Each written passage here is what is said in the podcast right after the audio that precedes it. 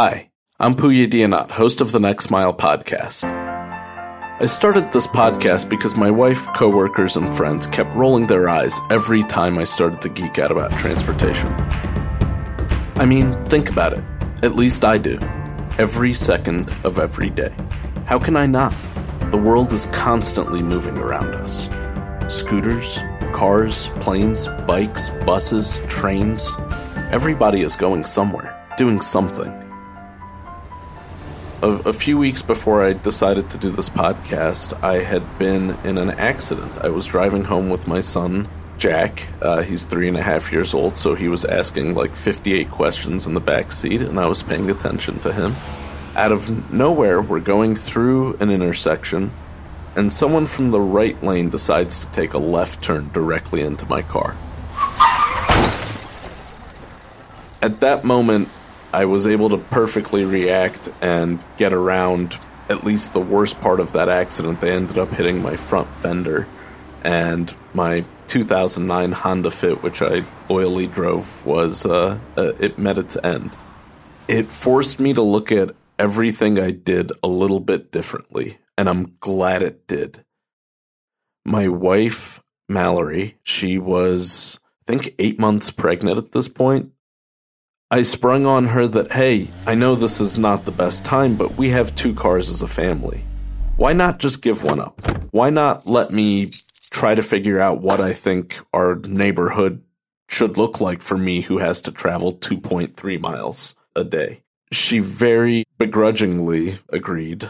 And I surprised her by asking that. I had set up a podcast station at the studio. I wanted to just record her natural reaction to us having a conversation about this. Absolutely not.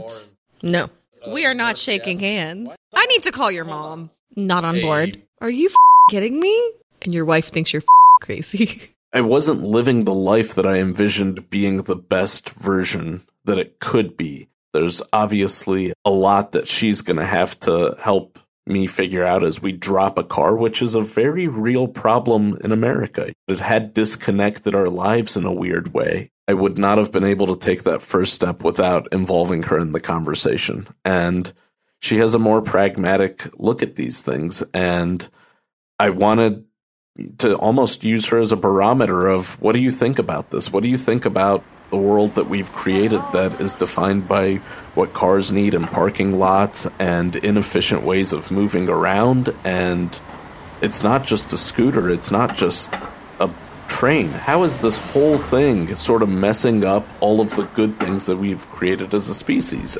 There's no more interesting microcosm than to try to use a normal American family like ours, which is anything but normal to answer that question, and I wanted her to be down for the journey.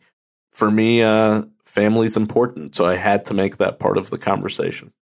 So once we started the great experiment of going to a one car family and I was moving around in a lot of different ways, I realized I was a lot happier really quickly. First of all, sometimes I had great conversations in shared lifts. I saw other parts of my community. Uh, I had a very specific way that I got home. And just the experience of using these new technologies of ride sharing, electric scooters, electric bikes that I can check out with my phone instantly changed my life and it made me happier. I wanted to explore this more. I knew that there's these emerging areas of technological growth. I've called them the five A's. That's alternative energies, augmented reality, artificial intelligence, adaptive systems, and autonomous assistance. All of those things have sort of come together at this exact moment in our history. I had an opportunity to explore that in a very real way. I'm next to Georgia Tech, and there's a lot of really smart people there. We have the third worst traffic in the world as a city in Atlanta. The world's busiest airport is here. And the state of Georgia is also like a microcosm of America. It's a big red rural area with a densely populated blue core. I'm in the perfect place to talk with people about what travel should look like. How should they be part of this conversation? What are they doing? And why aren't normal people more interested in talking about it? And I knew that all of those amazing things are happening to take advantage of those the growth in those technological areas I mentioned. And I wanted to bring those ideas in a continuous, constant way to an audience that maybe doesn't normally ask themselves, what would my life look like without a car? What would our world look like if you could move around it in 80 minutes? What would our city look like? What would my neighborhood look like? How could our lives be better if we take this one area that has made us connected and great transportation? How do we take that, take these new technological advancements, and completely redefine a happier existence? This podcast explores the future of transportation on the ground and across the skies. How will we travel in the future? Let's take this far and wide, but let's start with the next mile.